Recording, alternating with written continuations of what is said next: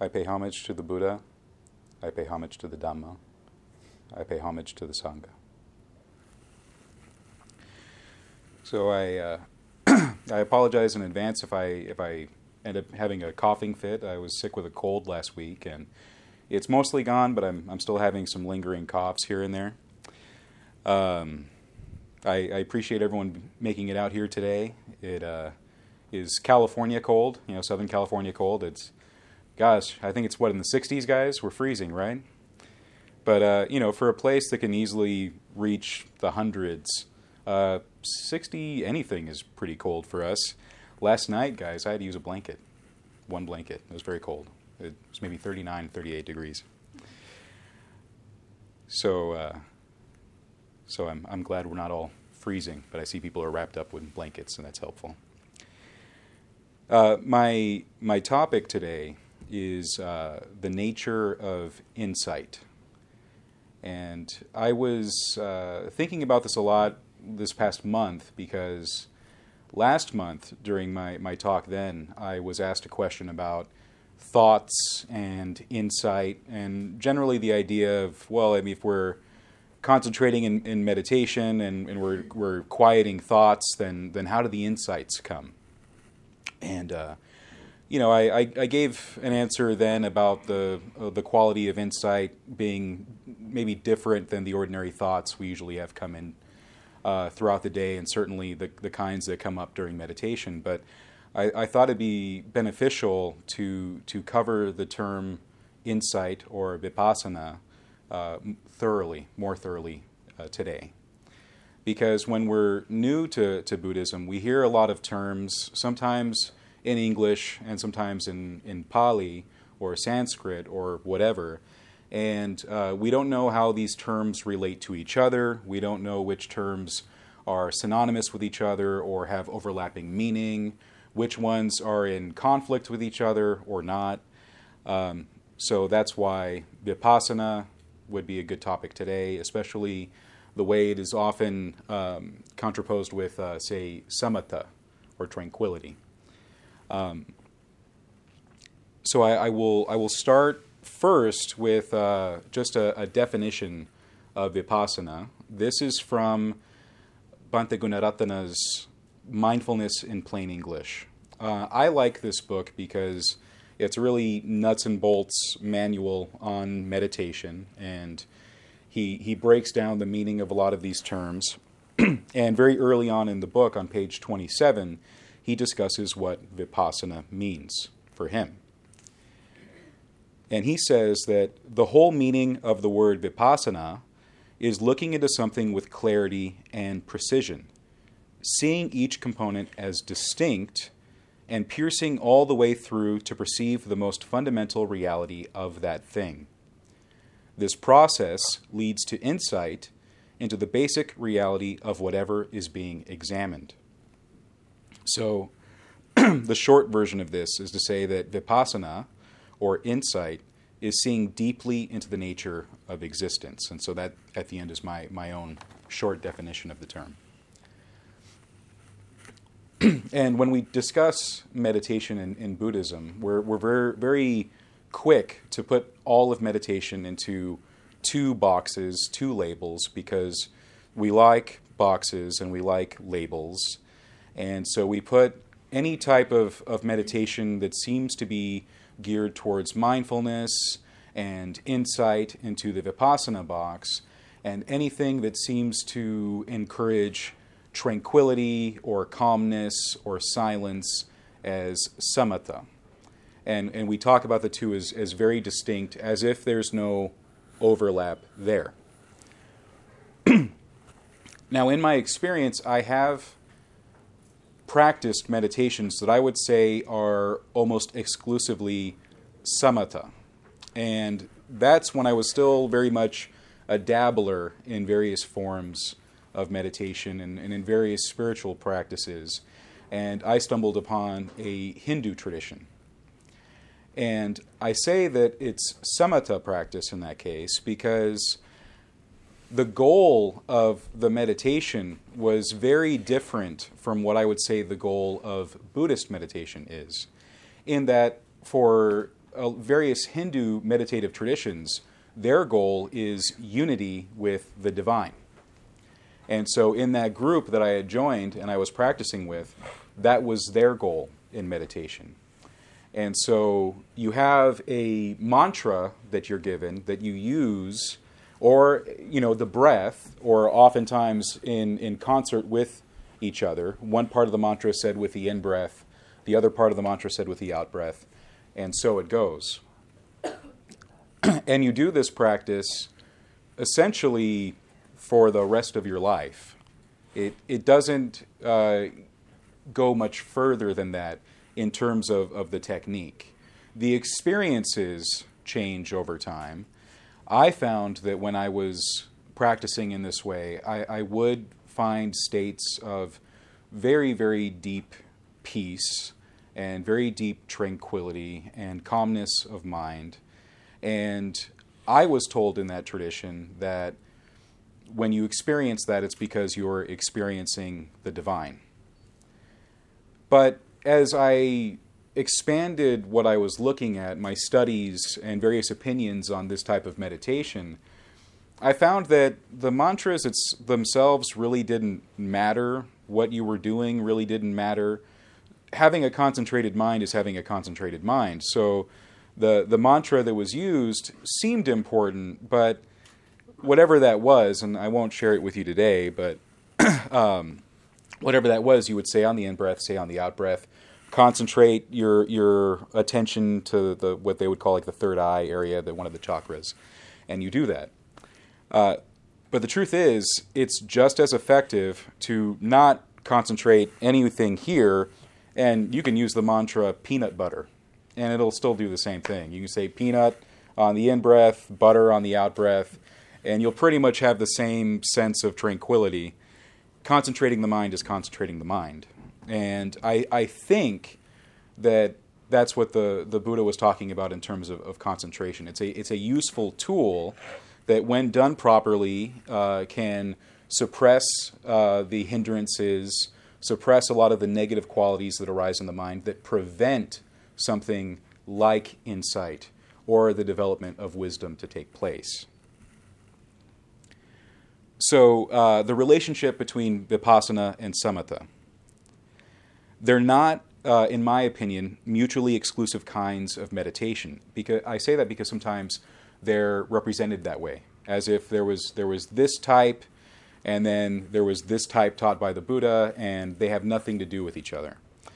I think it's more accurate to say that there are many traditions that do samatha practice, that still the mind, you find tranquility, you find peace, maybe not a whole lot of wisdom, or at least the kind of wisdom that Buddhism is concerned with in those kind of meditations. But to say that Buddhist meditation doesn't focus on that tranquility might be inaccurate. And when it's phrased that way to people new to Buddhism, it might be misleading. With the truth being that vipassana, or any type of meditation that, that gives, a, gives rise to insight and wisdom, always has a component of samatha, or tranquility, to it. In fact, in my own study of of the the, the Pali texts, I read translations, but I, I trust the translators. Um, I haven't found really much in the way of the Buddha teaching vipassana and samatha as distinct practices. Instead, what I have found is them being presented as qualities of skillful meditation in that way, we might be talking about meditation not, some, not as something that falls into two distinct boxes, but rather one kind of Buddhist meditation with multiple expressions, because that is what you find in the Pali Canon in the Theravada tradition, that the Buddha would teach meditation always toward tranquility and insight, always toward skillful mindfulness and concentration. But whatever that object was might change. Sometimes it's the breath, sometimes it's metta, sometimes it's various sensations in the body, mental objects, and all of these things as objects help us when we concentrate on them in the proper way find insight. So, in my experience, I have found that samatha, as tranquility meditation, alone does not work in the goal of, of finding wisdom, but vipassana always has a component of samatha or tranquility to it. So, with, with that groundwork set, now I feel like maybe I can talk about vipassana on its own, insight on its own. What are we attempting to do in meditation, in Buddhist meditation?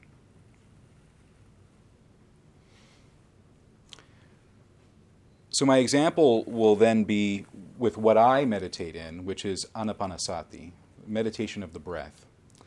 I understand that the people here today might come from various traditions, have their own medita- meditation practices. They might not use the breath, they might use something else. But I, I use this as an example of how meditation can quite clearly have elements of vipassana and elements of samatha. Uh, so, to that end, I, am going to share some passages with you from uh, Breath by Breath. And so you can see how terms can be a little misleading. The, the title they chose for this is The Liberating Practice of Insight Meditation. But then when you read the back of the book, they'll, they'll fully say that it's the Buddha's teaching on cultivating both tranquility and deep insight, both. And in the back of the book, in one of the, uh, the appendices, they have a translation of the Anapanasati Sutta. Right, this comes out of the, the Majjhima Nikaya. And the Buddha's own explanation of in and out breathing as the focus of meditation goes like this Mindfulness of in and out breathing, when developed and pursued, is of great fruit, of great benefit. Mindfulness of in and out breathing, when developed and pursued, brings the four foundations of mindfulness to perfection. The four foundations of mindfulness, when developed and pursued, bring the seven factors of awakening to their culmination. The seven factors of awakening, when developed and pursued, perfect clear insight and liberation. So, that small paragraph on its own could be uh, an entire series of lessons, because then it would be talking about, you know, the, the, the four foundations of mindfulness, satipatthana, right? That by itself would be a, a series of classes. Same thing with the seven factors of awakening. Uh, but I will tell you what those seven factors are. The seven factors of awakening are mindfulness, investigation, persistence, rapture, serenity, concentration, and equanimity. So, if mindfulness, as part of the Eightfold Path, can be either equated or very similar to something like insight, then we find that it's one of the seven factors of awakening, not the only quality that needs to be focused on, but one of many.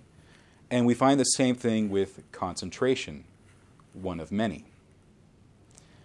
I illustrate that point because it's becoming quite common in the United States to only focus on mindfulness as if concentration is not a component. And then, even when concentration is a component, they act as if those are the only two. And we see that there are many factors, many qualities that must arise in us, be developed, nurtured in us to reach the goal. It's also uh, becoming uh, a concern of mine, um, maybe not everyone's, that there are those who propose mindfulness meditation or insight meditation as the entirety of the path. And I, I won't reiterate this point again because I, I, believe I already I gave a talk about this that the, the path of, of Buddhism is, is more than just the meditation. We, we talk about the, the three factors of the Eightfold Path being uh, you know, it being sila, samadhi, and panya. Sila being our conduct or discipline or disposition, depending on how it's translated. Samadhi being the, the kind of meditation one might do, uh, you know, various concentrative states. that, when done properly, will lead us to insight, and the insight itself can as- assist us with developing panya or wisdom. All of those are necessary. Those three, I've often talked about them as being a tripod, right? Mutually supportive. The same goes when we discuss something like meditation. We find another tripod, let's say, in the form of effort, mindfulness, and concentration. We can break those down further, and when we do, we find in it effort, right effort, skillful effort, being about cultivating proper mind states, uh, looking at, at negative mind states, and looking at positive mind states, and, and making efforts to develop one and to uh, break up the, the roots that cause the other. Mindfulness being much more than just insight, but all the various things that we bring together when we sit. Mindfulness also has, or rather, sati also has an aspect of remembering. So when we sit to meditate, we bring up with us all of the various lessons we have learned following the path, the various readings we have done, the various Dhamma talks we have listened to, the, the, the various uh, insights we've had from previous meditations, all of that we bring forward into the next sitting, the next sitting, and has a, a culminating effect. And then samadhi as a kind of concentration. People hear concentration, and I, I often worry that maybe in the West we're so quick to dismiss concentration because concentration sounds so difficult. It sounds like work. We have a tendency to think that concentration is something that we got to do like this, like it's like it's lifting weights or something. You know, it's it's something that when you do it the right way, you're you're dripping with sweat, and that's actually not the case. We might look at the translation of samadhi as meaning more like collectedness or bringing together or tranquility or stillness.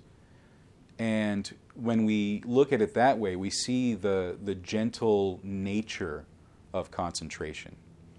And that means that we, we, can apply it to our meditation that way, not as something that we have to struggle with, not as something that we have to fight with, but it, simply a, a bringing together of all the wholesome qualities of mind that we seek to, to, to cultivate, seek to have grow and, and flourish in us.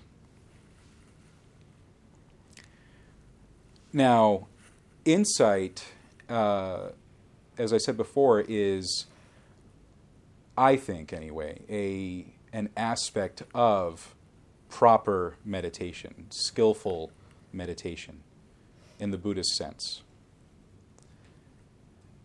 But we shouldn't think of insight as various thoughts we have.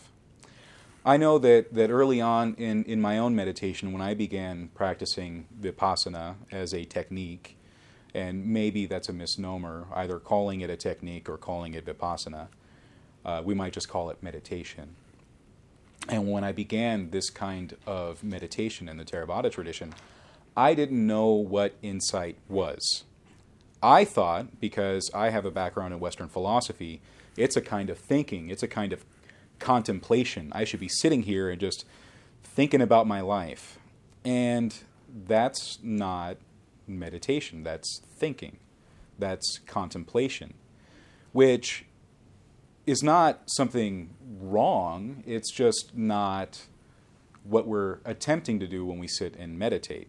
Contemplation can be a useful tool, but if all we do when we sit is think, then we, we have we have a mind that is that is unfocused, unconcentrated, and uh, perhaps even scattered. And the thoughts that come up might be really important. Most of the thoughts probably won't be, and trying to keep track of it all can be very challenging. Which is why in Buddhism we often talk about the quality of, like, say, monkey mind. You know, you sit down and you expect uh, a still, tranquil mind, and you you find that that's not what happens at the onset. What happens for at least the first few years of meditation is a mind that's chaos might be too strong of a word, but thoughts all over the place. And after a few years, it gets a little quieter so that it's only really that noisy for the first 20, 30 minutes of meditation, and then it starts to settle down. And it might be like that forever, for at least for the rest of your life. I find that I still have that aspect when I sit and meditate, where the first few minutes, it's still this settling process. Still a lot of thoughts all over the place. And they can be really great thoughts, they can be really profound thoughts. Uh, I would not say that what happens in those first 20 minutes are insights into anything. I used to think so, and I'd get really excited, and I'd have a, I'd have a notepad, and I'd start writing stuff down. Like, I had this great thought, guys, and I'd write that down, and then I'd close the book, and like, this is going to be important. And, uh, you know, I, I, I go back now and I find old notebooks of mine, and I open it up, and I mean, it's either useless or trivial or obvious or any version of that, and it's not really anything profound in the in the sense of anything, any thought that's going to lead me toward liberation. They're just kind of bumper sticker quotes, which are cool, but not maybe not insight.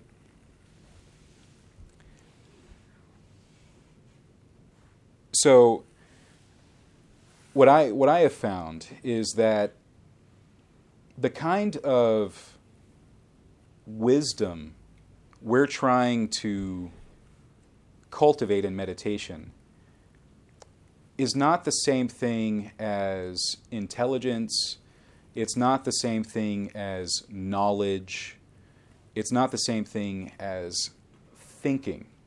When we meditate, we're coming into contact with the very fabric of our lives the sense doors of our, of our taste, our touch, our smell, our hearing, um, our sight, and of course the sense door of the mind. We're investigating all of them, and there's a very intimate relationship there. It's, it's not abstract, it's not something that we think about or speculate about, it's something that we see ourselves. It's so intimate, I would say that it's prior to thought. Afterward, we might try to put thoughts to those experiences, put thoughts to those insights. And when shared with others, they might get the impression that the insights were always based in thought. And that might lend to the confusion. I also make the comparison, too, with the way uh, a Buddha or an Arahant experiences the state of Nibbana and then finds themselves with absolutely no way of, of putting, the, putting nibbana into words. The Buddha himself said that the state of nibbana was completely indescribable. He could say maybe what it was like, what it was not like, but he could never impart someone with the experience of it. They could only do that work themselves. So even with the Buddha, he couldn't just like, hey, this is what it feels like. And if you get that feeling, there, there you go, you have it. I mean, even if he said that, eh, that alone wouldn't help you find that feeling. You have to search yourself, your mind, your senses, your body, and and see into the reality of it. And it is so intimate. It is not the same thing as thinking about the body, thinking about the mind. And trust me, as someone who studied Greek philosophy forever and thought about being a professor of ancient philosophy, I really wish it was just about thinking. I really wish it was just about philosophizing. But the truth of the matter is is that if philosophy alone gave you liberating wisdom, then any philosopher who really thought hard about abstract things for long enough would be enlightened would be liberated. And that's not what I have found, neither in studying uh, the histories of philosophers, both Western and Eastern, and also in studying philosophy myself. I have built up the ability to think about very abstract things. I mean, I remember studying advanced metaphysics with my professor in college, who himself graduated. I think it was was he from? He, I think he got his PhD. I, I was either Princeton or Oxford, somewhere really prestigious. So he could think about really abstract stuff. When he thought about advanced metaphysics, he thought about it all in symbolic form, which looks like a cat stepped on a calculator, right? That's how he thought about stuff. And I, I wouldn't call that um, wisdom, I would call that knowledge. And we can cultivate knowledge. Anyone who becomes a scholar of anything is cultivating knowledge. But scholarship is not always enough to find liberation. That's why, even if someone becomes a scholar of Buddhism, they may not themselves become liberated. There are many scholars in many universities who have spent their lives translating text after text after text after text.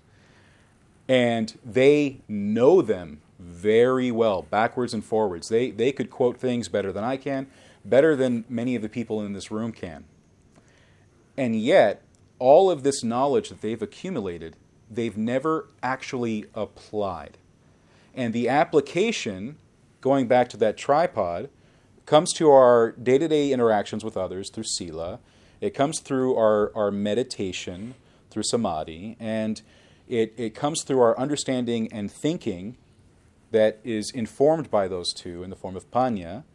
And together, they, they culminate in the path which is not an intellectual endeavor. One story I came across recently that, that I thought encapsulated this so well uh, is actually a, a, Zen story, but I think that um, most Buddhists would, uh, would agree with it. And in, in the Zen story, uh, one of the, the patriarchs is, uh, is, is sitting in a meditation hall. And, uh, and he's sitting there quietly, peacefully, and very nearby, um, one of uh, one of the nuns is studying the suttas, and she's studying and studying and studying and studying, and she comes across uh, a character that she doesn't understand. And so I'm assuming uh, this is uh, taking place in Japan. So she's reading translate. Uh, she's reading uh, either in Sanskrit or Japanese, and she she comes across something, a word, a phrase she doesn't understand, and she approaches the the patriarch of her tradition and says you know, I've, I've come across this, this one word. Um, I really don't understand it. I, I, thought maybe you could, you could help me. And he tells her, Well, quite frankly, um, I don't know how to read. And she's taken aback. And, and she says, But how can someone so wise as you not have read the, the suttas? And he says, Well, because the, the cultivation of wisdom and the understanding of the Dhamma is, is not understood in words alone. Right? And, and I agree with that, with that kind of thinking.